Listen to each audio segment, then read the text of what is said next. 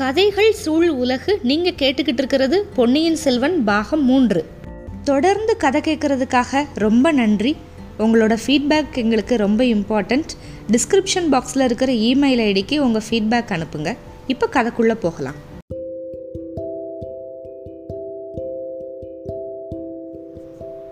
பொன்னியின் செல்வன் பாகம் மூன்று அத்தியாயம் நாற்பத்து ஐந்து வானதிக்கு அபாயம். இப்போ குந்தவையும் அருள்மொழிவர்மரும் ராஜ்யத்தில் நடக்கிற சதி ஆலோசனைகளை பற்றி பேச ஆரம்பிக்கிறாங்க. என்ன பேசுகிறாங்கன்னு சொல்லிட்டு பார்க்கலாம். அக்கா அஞ்சு வயசில் நான் காவேரி வெள்ளத்தில் மூழ்கினது உங்களுக்கு ஞாபகம் இருக்கா? காவிரி தாய் வந்து என்னை எடுத்து காப்பாற்றி படகுல விட்டுட்டு மறைஞ்சு போயிட்டா. இது என்ன கேள்வி தம்பி? அதை எப்படி நான் மறக்க முடியும்? பொன்னியின் செல்வன் அப்படின்னு நான் உன்னை கூப்பிடுறதே அந்த சம்பவத்தோட காரணமாக தானே அப்படின்னா குந்தவை. என்ன காப்பாத்தின அந்த காவிரி தாயை இலங்கையில் நான் பார்த்தேன் அக்கா. என்ன பேசாமல் இருக்க? உனக்கு ஆச்சரியமா இல்லையா? ஆச்சரியம் இல்லை தம்பி ஆனால் ஆர்வம் நிறையா இருக்கு. அவளை பற்றி எல்லா விவரங்களையும் சொல்லு. ஒரு நாளில் ஒரு தடவையில் சொல்ல முடியாது அக்கா. முக்கியமானதை மட்டும் சொல்கிறேன் காவிரி வெள்ளத்திலிருந்து அவள் என்னை காப்பாற்றினது மட்டும் இல்லை இலங்கையில் பல தடவை என்னோட உயிரை காப்பாற்றிருக்கா உயிரை காப்பாற்றினது பெருசு இல்லைக்கா எத்தனையோ பேர் தற்செயலாக மற்றவங்க உயிரை வந்து காப்பாத்துறாங்க. அவள் என்கிட்ட வச்சிருக்கிற அன்பு இருக்கே அதுக்கு இந்த ஈரேழு பதினாலு உலகமும் இணையாகாது. ஏன்? நீ என்கிட்ட வச்சிருக்கிற அன்பை கூட அடுத்தபடியாக தான் சொல்லணும் அப்படின்னு கொஞ்சம் தயக்கத்தோட சொல்கிறாரு அருள்மொழிவர்மர். அதை சொல்கிறதுக்கு நீ தயங்க வேண்டாம் தம்பி. உன்கிட்ட நான் வச்சிருக்கிற அன்பு அப்படி ஒன்றும் உயர்ந்தது கிடையாது. சுயநலம் கலந்தது. உண்மையை சொல்கிறேன் தம்பி எனக்கு இந்த சோழ சாம்ராஜ்யத்தோட மேன்மை தான் முதன்மையானது. அதுக்கு நீ பயன்படுவ அப்படிங்கிறதுக்காக நான் உன் மேலே அன்பு வச்சிருக்கேன். அந்த நோக்கத்துக்கு நீ தடையாக இருப்ப அப்படின்னு தெரிஞ்சால் என்னோட அன்பு வெறுப்பாக மாறினாலும் மாறிடும். ஆனால் அந்த ஊமை செவிட்டு ஸ்திரீயோட அன்பு அந்த மாதிரி இல்லை. நம்ம தந்தையிட்ட இருபது வருஷங்களுக்கு மேலாக அவளோட உள்ளத்தில் பொங்கி ததும்பிக்கிட்டு இருந்த அத்தனை அன்பையும் ஓ மேலே சொரிஞ்சிருக்கா. அதுக்கு பதினாலு உலகமும் இணையில்லை அப்படின்னு சொல்கிறது ரொம்ப சரி. அக்கா உனக்கு இவ்வளவு தெரியுமா? இதெல்லாம் உனக்கு எப்படி தெரிஞ்சதக்கா? அப்படின்னு கேட்குறாரு எதை சொல்கிற தம்பி? அவள் நம்மளோட பெரிய தாயார் அப்படிங்கிறது உனக்கு தெரியுமா? தந்தை சொன்னதுலேருந்தும் வந்தியத்தேவர் சொன்னதுலேருந்தும் ரெண்டையும் சேர்த்து ஊகம் பண்ணி நான் தெரிஞ்சுக்கிட்டேன். தம்பி அவள் உன்னை தன்னோட சொந்த மகன் அப்படின்னு நினச்சிருக்காளா? அல்லது சக்களத்தியோட மகன் அப்படின்னு நினச்சிருக்காளா? அந்த மாதிரி வேற்றுமையான எண்ணம் அவளோட மனசுலேயும் இல்லை என் மனசுலேயும் இல்லை. நீ ஏன் அந்த மாதிரி வேற்றுமைப்படுத்தி பேசுகிற அக்கா? தம்பி அந்த ஊமை ஸ்திரீ உட்காந்துருக்கிற வேண்டிய சிங்காசனத்தில் இன்னைக்கு நம்ம அம்மா உட்காந்துருக்காங்க அது தெரிஞ்சிருந்தும் அவள் உன்கிட்ட இவ்வளவு அன்பு செலுத்திருந்தா அது ரொம்ப விசேஷம்ல. நான் அவள் வயிற்றுல பிறந்த மகன் கிடையாது அப்படிங்கிறது அவளுக்கு தெரிஞ்சுதான்க்கா இருக்கணும். வயசு வித்தியாசம் தெரியாமலா போகும். அவளால் பேச முடியாது. மனசில் இருக்கிறத சொல்ல முடியாது. ஏதோ சித்திரங்கள் எழுதி காட்டி எவ்வளவு தெரிஞ்சு கொள்ளலாமோ அவ்வளவு தெரிஞ்சுக்கிறதுக்கு உதவி பண்ணுனா. என்கிட்ட அவளோட அன்பு இருக்கட்டும். நம்ம அப்பா மேலே எவ்வளவு அன்பு வச்சிருக்கணும். இதை நினச்சா என்னோட நெஞ்சு உடனே உருகிடுது அக்கா என்னோட பிராயத்தில் அப்பா என்ன மாதிரி இருப்பாரா? இல்லை தம்பி இல்லை. உன்னோட பிராயத்தில் நம்ம அப்பா மன்மதனை தோக்கடிக்கிற அழகோடு இருந்தார். நம்ம சோழ குலம் வந்து வீரத்துக்கு பேர் போனதே தவிர அழகுக்கு பேர் போனது கிடையாது. நம்ம பாட்டனார் அரிஞ்சய தேவர் வந்து அழகில் நிகரே இல்லாத வைதும்பராயன் குலத்தில் பிறந்த கல்யாணியை வந்து கல்யாணம் பண்ணார். கல்யாணியை வந்து அரிஞ்சயர் கல்யாணம் பண்ணப்போ அவ பத்திரமாத்து பசும் பொன் மாதிரி மேனியும் பூரண சந்திரனை ஒத்த முகமும் உடைய புகழ மோகினி. இப்போ இவ்வளவு வயசானதுக்கு அப்புறமும் கல்யாணி பாட்டி எவ்வளவு அழகா இருக்கா அப்படின்னு நீயே பார்த்துருக்க. அதனால நம்ம தந்தையும் அவ்வளவு அழகா இருந்தார். சுந்தர சோழர் அப்படிங்கிற பட்டப்பேரும் பெற்றாரு. நம்ம நம்ம அம்மா மாதிரி பிறந்திருக்கோம். திருக்கோவலூர் மலையமான் வம்சத்தில் பிறந்தவங்க எல்லாமே அழகை வெறுக்கிறவங்க. அழகு வீரத்துக்கு சத்துரு அப்படின்னு நினைக்கிறவங்க. அழகுக்கும் வீரத்துக்கும் என்ன சம்பந்தம் இருக்கோ என்னமோ எனக்கு தெரியாது. ஆனால் அழகுக்கும் அன்புக்கும் சம்பந்தம் இல்லை அப்படிங்கிறது எனக்கு தெரியும். இல்லைனா அப்படின்னு ஏதோ சொல்ல துவங்குறாரு இளவரசர். இல்லைனா இந்த பெண் வானதி எதுக்காக உன்னை தூண் மறைவிலிருந்து கண்கொட்டாமல் பார்த்துக்கிட்டு இருக்கா? அதோ அந்த படகுல சேந்தன முதன் பூங்குழலியை ஏன் கண்கொட்டாமல் பார்த்து பரவசமாக இருக்கான். இளவரசர் சிரிக்க ஆரம்பிச்சிட்டாரு. அக்கா நீ எதில் இருந்தோ எதுக்கோ போயிட்ட. என்னோட பெரிய அன்னை என் மேலே வச்சிருக்கிற அன்பை குறித்து நான் சொன்னேன். அது போனால் போகட்டும். இந்த உலகத்தில் ஒருத்தரை மாதிரி இன்னொருத்தர் தத்ரூபமாக இருக்கிறது அப்படிங்கிறது சாத்தியமா அக்கா? ஏன் சாத்தியம் இல்லை தம்பி? ரெட்ட பிள்ளைகளாக இருந்தால் அது சாத்தியம். அல்லது தாயும் மகளும் ஒரே ஒரு பிராயத்தில் ஒரே மாதிரி இருக்கிறது சாத்தியம்தான். இதை தவிர பிரம்ம சிருஷ்டியில் ஒருவருக்கொருவர் சம்பந்தமே இல்லாதவர்கள் அபூர்வமாக சில சமயம் ஒரே மாதிரி இருக்கிறது உண்டு. பழுவூர் இளையராணியும் இலங்கையில் நம்ம பார்த்த பெரிய அன்னையும் ஒரே மாதிரி இருக்காங்க அப்படின்னு சொல்லி வந்தியத்தேவர் சொன்னார். அது உண்மையாக இருக்க முடியுமா? நந்தினி சின்ன பொண்ணாக இருக்கிறப்ப நான் பார்த்துருக்கேன். பழுவூர் இளையராணியை ஆனதுக்கப்புறம் நல்லா பார்த்ததில்ல. உனக்கு என்ன அக்கா தோணுது? நான் பழுவூர் ராணியை பார்த்துருக்கனே தவிர நம்ம பெரியம்மாவை பார்த்ததில்ல தம்பி. ஆனால் வந்தியத்தேவர் சொன்னது வந்து உண்மையாக தான் இருக்கணும். நம்ம தந்தை சொன்ன வரலாறுகளில் இருந்து நான் அதை தெரிஞ்சுக்கிட்டேன். கொஞ்ச நாளைக்கு முன்னாடி நானும் வானதியும் தஞ்சைக்கு போயிருந்தோம். அப்போது தன்னோட இளம் பிராயத்தில் நடந்த சம்பவத்தை பற்றி அப்பா சொன்னார். இலங்கைக்கு பக்கத்தில் இருக்கிற ஒரு தீவில் வந்து அவர் தனியாக ஒதுக்கப்பட்டதையும் அந்த தீவில் ஒரு ஊமை பெண் வந்து அவர்கிட்ட காட்டின அன்பை பற்றியும் சொன்னார். பராந்தகர் அனுப்பிய ஆட்கள் வந்து அந்த தீவில் அவரை கண்டுபிடிச்சு கூட்டிட்டு வந்ததை பற்றி சொன்னார். அவருக்கு இளவரசு பட்ட சூட்டுன அன்னைக்கு அரண்மனை வாசலில் நின்ன கூட்டத்தில் அவளை பார்த்தாராம். அடுத்த கணம் அவள் மறைஞ்சு போயிட்டாளாம். அவளை தேடி கூட்டிகிட்டு வர்றதுக்காக முதன் மந்திரி அனிருத்தரையே அனுப்புனாராம். ஆனால் அந்த பெண்மணி வந்து கலங்கரை விளக்கத்தோட உச்சியிலிருந்து கடலில் குதிச்சு இறந்துட்டா அப்படின்னு சொல்லி அனிருத்தர் வந்து சொல்லியிருக்காரு. இந்த சம்பவம் நம்ம அப்பாவோட உள்ளத்தில் இருபத்தி நாலு வருஷங்களாக இருந்து அல்லும் பகலும் வேதனை கொடுத்துக்கிட்டே இருக்குது அப்படிங்கிறதெல்லாம் நான் அன்றைக்கி தெரிஞ்சுக்கிட்டேன் தம்பி. அவள் இறந்து போயிட்டா அப்படின்னு தான் அப்பா நினச்சிக்கிட்டு இருக்காரு. அவரால் அவரோட குற்றத்தால் அவள் மனம் புண்பட்டு உயிரை விட்டுட்டதா நினச்சிக்கிட்டு இருக்காரு. தம்பி சோழ சாம்ராஜ்யத்தை பற்றி நம்ம மனக்கோட்டை கட்டுறதெல்லாம் ஒரு பக்கம் இருக்கட்டும். நீயும் நானுமா முயற்சி பண்ணி நம்ம அப்பாவுக்கு செய்ய வேண்டிய கடமை ஒன்று இருக்குது நீ எப்படியாவது இலங்கையிலிருந்து அந்த மாதரசியை தஞ்சைக்கு கூட்டிகிட்டு வரணும். அப்பா கிட்ட அவ இறந்து போகலை உயிரோடு இருக்கா? அப்படிங்கிறத நிரூபித்து காட்டணும். இல்லைனா நம்ம தந்தைக்கு இந்த ஜென்மத்திலேயும் மனச்சாந்தி இல்லை மறு ஜென்மத்திலேயே அவரால் நிம்மதியாக இருக்க முடியாது. அக்கா சமீபத்தில் நான் ரெண்டு மூணு தடவை மரணத்தோட வாசல் வரைக்கும் போயிட்டு திரும்பினேன். அப்போல்லாம் என் மனசில் என்ன தோணுச்சு தெரியுமா? பெரியம்மாவை அப்பா கிட்ட கூட்டிகிட்டு போகாமல் செத்து போகிறோமே அப்படிங்கிற ஏக்கம்தான். அக்கா அந்த மாதரசியை நினச்சாலும் எனக்கு அப்படியே மனசு குமுறுது. வாய் இருந்தால் மனசில் இருக்கிற குறைகளையும் வேதனைகளையும் வெளியே சொல்லி ஆறுதல் அடையலாம். காது இருந்தால் மற்றவங்க சொல்கிற ஆறுதலை கேட்டு துக்கமாவது தீரலாம். வாயும் செவியும் இல்லாத ஒருத்தியோட நிலைமையை நினச்சி பாரு.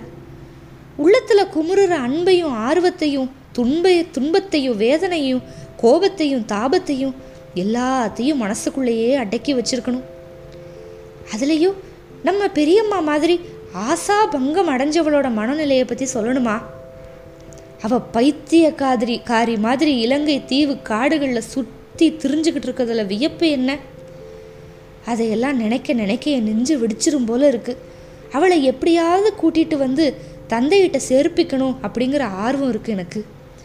ஆனால் நம்ம தந்தை அதை விரும்புவார் அப்படின்னு நினைக்கிறாரா நினைக்கிறியாக்கா தந்தை விரும்பினாலும் சரி விரும்பாட்டியும் சரி நம்ம கடமை அது தம்பி.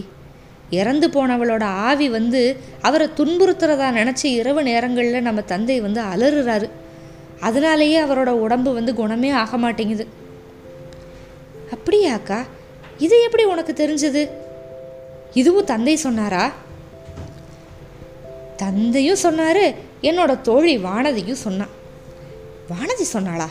அவளுக்கும் இதுக்கும் என்ன சம்மந்தம் அக்கா நீ அவகிட்ட சொன்னியா என்ன? அப்படின்னு கேட்குறாரு இல்லை இல்லை. தஞ்சை அரண்மனையில் ஒரு நாள் நடந்ததை அவவாயாலேயே சொல்ல சொல்கிறேன் இருந்தாலும் நீ ரொம்ப பொல்லாதவன் தம்பி. சோழகுலத்தோட பண்பாட்டையே மறந்துட்டேன். கொடும்பாளூர் இளவரசிக்கிட்ட ஒரு வார்த்தை பேசவும் இல்லை சௌக்கியமாக இருக்கிறையான்னு கேட்கக்கூட இல்லையே. மகாவீரர் சிறிய வேளாரோட புதல்விக்கு நீ செய்கிற மரியாதை இதுதானா? அழகாக இருக்குது அப்படிங்கிறா குந்தவி. அக்கா வானதியை கவனிச்சுக்க நீ இருக்கிறப்ப கவலை என்ன? சௌக்கியமா அப்படின்னு நான் எப்படி விசாரிக்க முடியும்? ஆ ரொம்ப சரி. கொஞ்ச நேரம் வாயை மூடிக்கிட்டு இரு. வானதி இங்கே வா. உன்னை இளவரசன் நல்லா பார்க்கணுமா? அப்படின்னா குந்தவை. வானதி பக்கத்தில் வந்தா. இளவரசரை பார்த்தும் பார்க்காமலும் நின்றுக்கிட்டு அக்கா எதுக்காக கற்பனையெல்லாம் பண்ணி சொல்கிறீங்க தங்கள் தங்களோட தம்பி வந்து என்னை பார்க்குறதுக்கு விரும்பலை. அவர் பார்வையெல்லாம் அதோ ஓடையில் இருக்கிற ஓடத்துக்கு மேலேயே இருக்குது அவசரமாக திரும்பி போகணும் போல இருக்குது அப்படின்னு பட்டு மாதிரி மிருதுவான குரலில் சொன்னான் ஓடத்தில் இருந்த பூங்குழலியை நினச்சிக்கிட்டு அப்படி சொல்கிறா போல. இளவரசர் சிரிச்சுக்கிட்டே அக்கா உன்னோட தோழிக்கு பேச தெரியுதே. நம்ம குடும்பத்தை சேர்ந்த ஊமைகளோட இவ்வளோ ஒரு ஊமையோன்னு நினச்சி பயந்து போயிட்டேன். அக்கா இவரை பார்த்தா எனக்கு பேச வர்றதே இல்லை.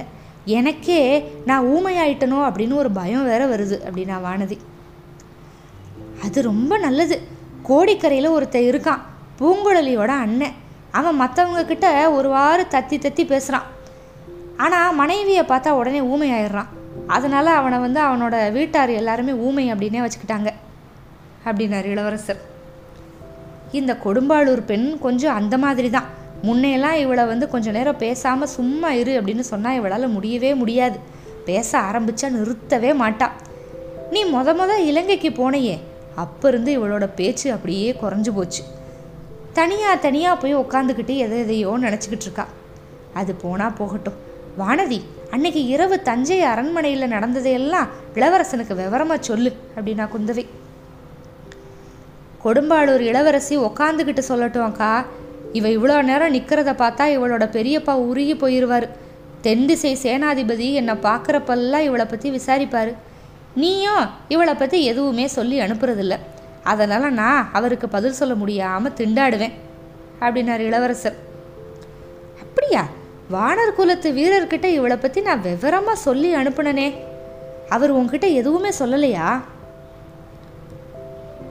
அவர் சொல்லியிருப்பார் அக்கா. இவர் காதில் எதுவுமே விழுந்திருக்காது. இவருக்கு எத்தனையோ ஞாபகம் அப்படின்னா வானதி. ஆ அதுவும் உண்மைதான்க்கா. அவர் சொன்னாலும் சொல்லியிருப்பார். ஓ ஓலையை பார்த்ததுக்கப்புறம் வேறு எதுலேயுமே என்னோட மனசு செல்லவே இல்லை. இந்த காய்ச்சலுக்கு பிறகு என் காது கூட கொஞ்சம் மந்தமாக இருக்குது உன்னோட தோழியை வந்து கொஞ்சம் சத்தமாக பேச சொல்லு அப்படின்னாரு அருள்மொழிவர்மர். அப்புறம் வானதி வந்து தஞ்சை அரண்மனையில் குந்தவை துர்க்கை கோவிலுக்கு போனதுக்கப்புறம் தனியே மேல் மடத்தில் உலாவ போனது சக்கரவர்த்தியோட அபய குரல் கேட்டது அந்த இடத்துக்கு போய் கீழே எட்டி பார்த்தது எல்லாத்தையும் சொன்னான் இடையில இடையில வானதி வந்து இளவரசன் முகத்தை பார்க்க நேர்ந்தப்பெல்லாம் மெய் மறந்து போயிட்டா. இளைய பிராட்டி ஒவ்வொரு தடவையும் தூண்டி தூண்டி பேச செஞ்சுக்கிட்டே இருந்தா. இது எல்லாத்தையும் ஆர்வத்தோடு கேட்டுக்கிட்டு இருந்த இளவரசர் கடைசியாக அவங்க அக்காவை பார்த்து அக்கா உன்னோட தோழி முக்கியமான ஒரு சம்பவத்தை விட்டுட்டா அந்த கதையில். இத்தனையும் பார்த்து கேட்டதுக்கப்புறம் இவன் மூர்ச்சை அடைஞ்சு விழுந்திருக்கணுமே அப்படின்னு குந்தவி உடனே சிரிக்க ஆரம்பிச்சிட்டா. உடனே வானதிக்கு வந்து ஒரே வெக்கம் நாணத்தோட தலை குனிஞ்சு நிற்கிறான் குந்தவை அவளை அப்படியே அன்பாக பார்த்துட்டு வானதி கொஞ்சம் நேரம் நீ ஓடைக்கரையோட உலாவி விட்டு வா. இல்லைன்னா நம்ம பரிவாரங்கள் இருக்கிற இடத்துக்கு போ. அருள்மொழிவர்மன் வந்து இன்னும் கொஞ்ச நாள் இங்கே தான் இருப்பான். மறுபடியும் பார்க்கலாம் அப்படின்னா. ஆகட்டும் அக்கா உலாவிட்டு வர்றேன் அப்படின்னு சொல்லிட்டு வானதி வந்து துள்ளி குதிச்சு போனான். திடீர்னு எப்படி இவ்வளவு குதூகலம் வந்துச்சோ தெரியல. மலர்ந்த முகத்தோடையும் விரிஞ்ச கண்களோடையும் அவள் போகிறதையே பார்த்துக்கிட்டு இருந்த அருள்மொழிவர்மன் அவள் மறைஞ்சதுமே அக்காவை பார்த்தான். அக்கா தந்தையோட புலம்பல்ல காரணம் எனக்கு தெரியுது. ஆனால் அவர் கண்ட காட்சியை பற்றி உனக்கு கருத்து என்ன? அவர் முன்னால் காணப்பட்ட தோற்றம் என்னவா இருக்கக்கூடும்? தந்தையோட மனப்பிரமையா? தந்தையோட மனப்பிரமைனா எப்படி வானதிக்கு வந்து அந்த பிரமை வந்திருக்கும்? தந்தை பார்த்ததும் பிரம்மை இல்லை வானதி பார்த்ததும் மாயத்தோற்றமும் இல்லை தம்பி. தந்தை முன்னாடி நடந்தது நள்ளிரவு நாடகம். அதில் முக்கியமான பாத்திரமாக நடித்தவ பழுவூர் இளையராணி நந்தினி. இதை அப்போவே நான் ஊகிச்சு தெரிஞ்சுக்கிட்டேன். வந்தியத்தேவரும் நீயும் சொன்ன விவரங்கள்னால அது உறுதியாயிருச்சு. எதுக்காக அக்கா அந்த நாடகம்? என்ன காரணம்? பழுவூர் ராணி ஏன் அப்படி பண்ணணும்? நந்தினிக்கு தன்னோட பிறப்பை பற்றி சந்தேகம் இருக்கு. சக்கரவர்த்தி அவளை பார்த்து இதுக்கு முன்னால் ஒரு தடவை நினைவு இழந்து போயிருக்காரு. அது அவளுக்கு தெரியும். அதுக்கப்புறம் அவள் தந்தை முன்னால் வர்றதே இல்லை. இப்படி ஒரு நாடகம் நடத்தினா ஏதாவது உண்மை தெரிஞ்சுக்கலாம் அப்படின்னு நினச்சிருக்கா. தெரிஞ்சிருக்குமா அக்கா? அது எனக்கு தெரியாது. நந்தினியோட உள்ளத்தை அவளை படித்த பிரம்மதேவனாலேயும் கண்டு அறிய முடியாது. பழுவேட்டரையர் அவள்கிட்ட படுற பாட்டை நினச்சா பரிதாபமாக இருக்குது தம்பி கொஞ்ச நேரத்துக்கு முன்னாடி அழகை பற்றி பேசணும்ல. பெண்களில் அழகி அப்படின்னா நந்தினி தான் அழகி. நாங்கள் எல்லாரும் அவளோட கால் தூசி பெறமாட்டோம் நந்தினி முன்னால் எதிர்பட்ட புருஷர்கள் அவளுக்கு அந்த நிமிஷமே அடிமையாயிடுறாங்க. பழுவேட்டரையர் மதுராந்தகர் திருமலையப்பன் கந்தன்மாறன் கடைசியா பார்த்திபேந்திரன்.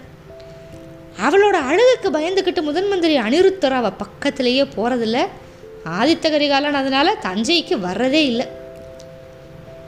தம்பி நந்தினியோட சௌந்தரியத்துக்கு பயப்படாமல் அவகிட்ட தோத்து போகாமல் மிஞ்சி வந்தது ஒரே ஒரு ஆள் தான். வானர் குலத்து வீரரை தானக்கா சொல்ற? அவர் தான் அதனாலேயே அவரை காஞ்சிக்கு ஆதித்த கரிகாலன் கிட்ட அனுப்பியிருக்கேன். எதுக்காக? பழுவூர் ராணி கடம்பூர் சம்புவரையர் மாளிகைக்கு வர சொல்லி நம்ம அண்ணனுக்கு ஓலை அனுப்பியிருக்கா. அவங்களோட சந்திப்பை தடுக்கிறதுக்காக நான் வந்தியத்தேவர் அனுப்பியிருக்கேன். அப்படி சந்திச்சாலும் விபரீதம் எதுவுமே நேராமல் பாதுகாக்கணும் அப்படின்னு அனுப்பியிருக்கேன்.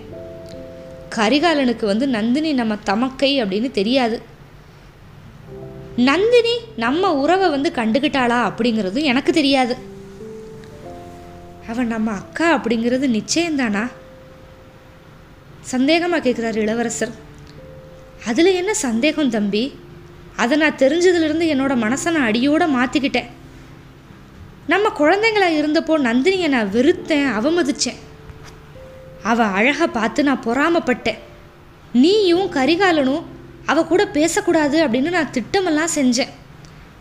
அவள் பாண்டிய நாட்டுக்கு போனதுக்கு அப்புறமும் அவள் மேலே இருக்கிற அசூயை வெறுப்பு எல்லாம் அப்படியே தான் இருந்தது. பழுவூர் கிழவனாரை கல்யாணம் பண்ணிக்கிட்டு திருப்பி வந்ததுக்கப்புறம் எத்தனையோ தடவை அவளை பரிகாசம் பண்ணி அவமானப்படுத்தியிருக்கேன். அதுக்கெல்லாம் நான் பிராயச்சித்தம் செய்யணும் தம்பி. அடுத்த தடவை அவளை சந்திக்கிறப்ப அவள் காலில் விழுந்து என்னோட குற்றங்களையெல்லாம் மன்னிக்கணும் அப்படின்னு நான் கேட்டுக்க போகிறேன் அதுக்காக என்ன தண்டனை கொடுத்தாலும் சரி. அக்கா அப்படியெல்லாம் இருக்கக்கூடாது. நான் அதை தடுப்பேன். நீ எந்த தப்புமே செய்யலை. நீ யாருக்கிட்டேயும் மன்னிப்பு கேட்க வேண்டிய அவசியமும் இல்லை. இந்த ஈரேழு பதினாலு உலகத்தில் உனக்கு தண்டனை கொடுக்கக்கூடியவங்க யாருமே இல்லை. நீ பழுவூர் இளையராணி நந்தினியை பார்த்து பொறாமப்படலக்கா? அவ தான் உன்னை பார்த்து பொறாமப்பட்டா? உன்னை வெறுத்தா. தம்பி இலங்கையில் பைத்தியக்காரி மாதிரி திரியிற நம்ம பெரியம்மாவை நினச்சி நெஞ்சு குமுறுது அப்படின்னு சொன்னியே. அரண்மனையில் சகல சுகபோகங்களோடு வாழ்ந்திருக்க வேண்டிய நந்தினி எப்படியெல்லாம் வாழ்க்கையில் கஷ்டப்பட்டா அப்படிங்கிறத நினைக்கிறப்ப என்னோட இதயம் அப்படியே பிளந்து முழுகிற மாதிரி எனக்கு இருக்குது யாரோ எப்போவோ செஞ்ச தவறுகள் காரணமாக நமக்கு முன்னால் பிறந்த தமக்கை இந்த கிழவர் பழுவேட்டரையரை கல்யாணம் பண்ணிக்க வேண்டி வந்துருச்சு. அக்கா இதெல்லாம் எப்படி நேர்ந்திருக்கும் அப்படின்னு உனக்கு ஏதாவது தெரியுதா? நம்ம பெரியம்மா இறந்துட்டதா தந்தை நினைக்கிறதுக்கு என்ன காரணம்? நந்தினி அனாதைய மாதிரி எங்கேயோ யார் வீட்லேயோ வளர்ந்து இந்த நிலைமைக்கு வர்றதுக்கு என்ன காரணம்? அதை பற்றியெல்லாம் நான் இரவும் பகலும் யோசிச்சுக்கிட்டே இருக்கேன். ஆனால் இன்னும் நிச்சயமாக கண்டுபிடிக்க முடியல. அந்த ரகசியங்கள் தெரிஞ்சவங்க இருக்காங்க நமக்கு தெரிஞ்சவங்க. நம்ம பாட்டி செம்பியன் மாதேவிக்கு ஏதோ சில விஷயம் வந்து தெரிஞ்சிருக்கு. முதன் மந்திரி அனிருத்தருக்கும் எல்லா விஷயமும் தெரிஞ்சிருக்கும் அப்படின்னு எனக்கு தோணுது. ஆனால் ரெண்டு பேர்கிட்ட இருந்தும் நம்ம எதுவுமே தெரிஞ்சுக்க முடியாது. அனிருத்தரோட சீடன் ஆழ்வார்க்கடி எனக்கு ஓரளவாவது தெரிஞ்சிருக்கும். அவன் வந்து குருவை மிஞ்சினவன் வாயை திறக்க மாட்டான். தம்பி அதெல்லாம் கண்டுபிடிக்கிறதுக்கு இப்போ அவசரமும் இல்லை. நந்தினினால் நம்ம குலத்துக்கு விபரீதமான அபாயமும் அபகீர்த்தியும் ஏற்படாமல் தடுக்கிறது மட்டும்தான் முக்கியம். வந்தியத்தேவர் சொன்னார் பழுவூர் ராணி மீன் சின்னம் பொறிச்ச மின்னலை மாதிரி ஒளிர்ற வாழ் ஒன்றை வச்சு பூஜை பண்ணிக்கிட்டு இருக்கா அப்படின்னு. அதை கேட்டதுலேருந்து என்னோட நெஞ்சம் அப்படியே பதச்சிக்கிட்டு இருக்கு. தான் பிறந்த குலம் வந்து சோழ குலம் அப்படின்னே தெரியாமல் பழுவூர் ராணி ஏதாவது செஞ்சிட போகிறாளே அப்படின்னு எனக்கு கவலையாக இருக்குது பழுவூர் ராணி எல்லாத்தையும் சொல்லிட்டா என்ன? சொன்னாலும் என்ன பயன் ஏற்படுமோ தம்பி தெரியாது. நம்ம மேலே அவளோட கோபமெல்லாம் அதிகம் ஆனாலும் ஆகும். ஆனால் நம்ம கடமையை நம்ம பண்ணிடணும். அக்கா அதுக்காக வந்தியத்தேவரனை அனுப்பியிருக்கிறது வந்து சரிதான். ஆனால் அப்பா கிட்டேயும் சொல்லணும்ல. அவர் எதுக்காக உடல் வேதனை பத்தாதுன்னு மனவேதனையும் பட்டுக்கிட்டு இருக்கணும். நம்ம உடனே தஞ்சைக்கு புறப்படலாம்ல. கூடவே கூடாது தம்பி. ரெண்டு நாளில் தஞ்சைக்கு நான் புறப்படுறேன். ஆனால் நீ இந்த சூடாமணி விகாரத்தில் தான் இன்னும் கொஞ்ச நாள் இருக்கணும். ஏங்கா அப்படி சொல்கிற தந்தையோட கட்டளையை மீறி இன்னமும் என்னை வந்து இங்கே ஒளிஞ்சிருக்கணும் மறைஞ்சிருக்கணும் அப்படின்னு சொல்கிறியா ஆமாம் தம்பி. நீ இப்போ தஞ்சைக்கு வந்த அப்படின்னு சொன்னால் நாடு முழுக்க குழப்பமாயிரும். மக்கள் வந்து மதுராந்தகர் மேலேயும் பழுவேட்டரையர்கள் மேலேயும் ரொம்ப கோபமாக இருக்காங்க. உன்னை சிறப்பிடிச்சுக்கிட்டு வர சொன்னதுக்காக சக்கரவர்த்தி மேலே கூட பயங்கர கோபமாக இருக்காங்க. உன்னை இப்போ பார்த்தாங்க மக்களோட உணர்ச்சி வெள்ளம் பொங்கி பெருகும். அதோட விளைவுகள் என்ன ஆகும்னு தெரியாது.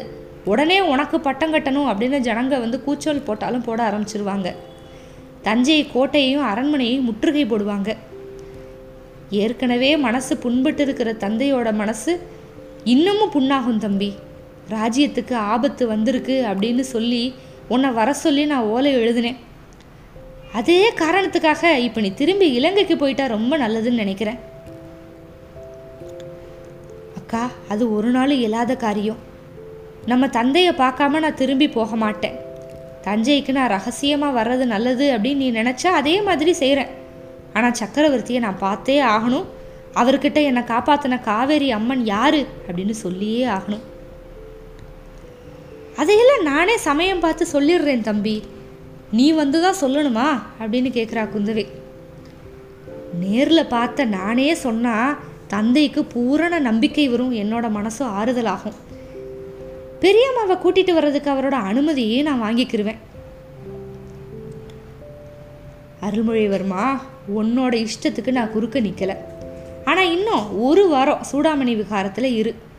நான் முன்னதாக தஞ்சாவூருக்கு போகிறேன் நீ வந்திருக்கிறதா அப்பா கிட்ட சொல்லிட்டு செய்தி அனுப்புகிறேன் தம்பி நான் இங்கே உன்னை தேடி வந்தது ஒன்றை பார்க்கறதுக்காக மட்டும் இல்லை.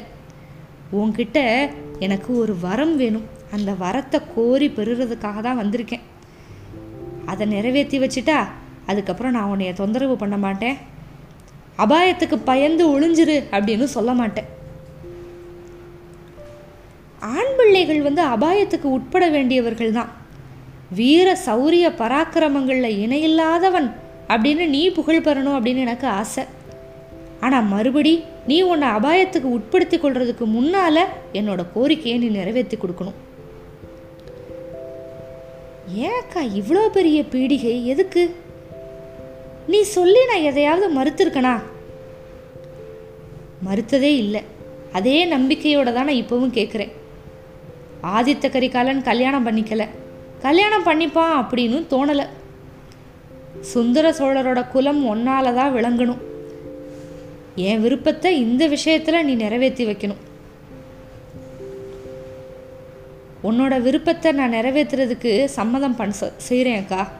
ஆனால் எனக்கு பிரியமான பெண்ணை மணந்துக்கிறதுக்கு நீ சம்மதம் கொடுப்பியா இல்லையா? இது என்ன இப்படி கேட்குற தம்பி? இருபது ஆண்டுகளா நம்ம விருப்பங்கள் மாறுபட்டது இல்லை. இதில் மட்டும் தனியாக எதுக்கு சம்மதம் கேட்குற? அக்கா அதுக்கு காரணம் இருக்கு. நான் கல்யாணம் பண்ணிக்க போகிற பெண் வந்து நான் காணும் பகல் கனவுகளை நிறைவேற்றுறதுக்கு ஒத்தாசையாக இருக்கணும்ல? தம்பி உன்னோட பகல் கனவுகளை ஒரு பெண்ணோட ஒத்தாசை கொண்டு நிறைவேற்றிக்கவா நீ ஆசைப்படுற அப்படின்னா குந்தவை. இப்படி கேட்டுக்கிட்டு இருக்கிறப்பவே அதே சமயத்தில் வந்து ஐயோ ஐயோ அக்கா அப்படின்னு சொல்லிட்டு அபய குரல் கேட்குது குரல் வந்து வானதியோட குரல் தான். பொன்னியின் செல்வர் வந்து அவரோட மனதுக்கு உகந்த பெண் அப்படின்னு யாரை சொல்கிறாரு வானதிக்கு நேர்ந்த அபாயம் என்ன? இதெல்லாம் மேற்கொண்டு பார்க்கலாம். காத்திருங்கள். அத்தியாயம் நாற்பத்து ஆறுக்கு மிக்க நன்றி.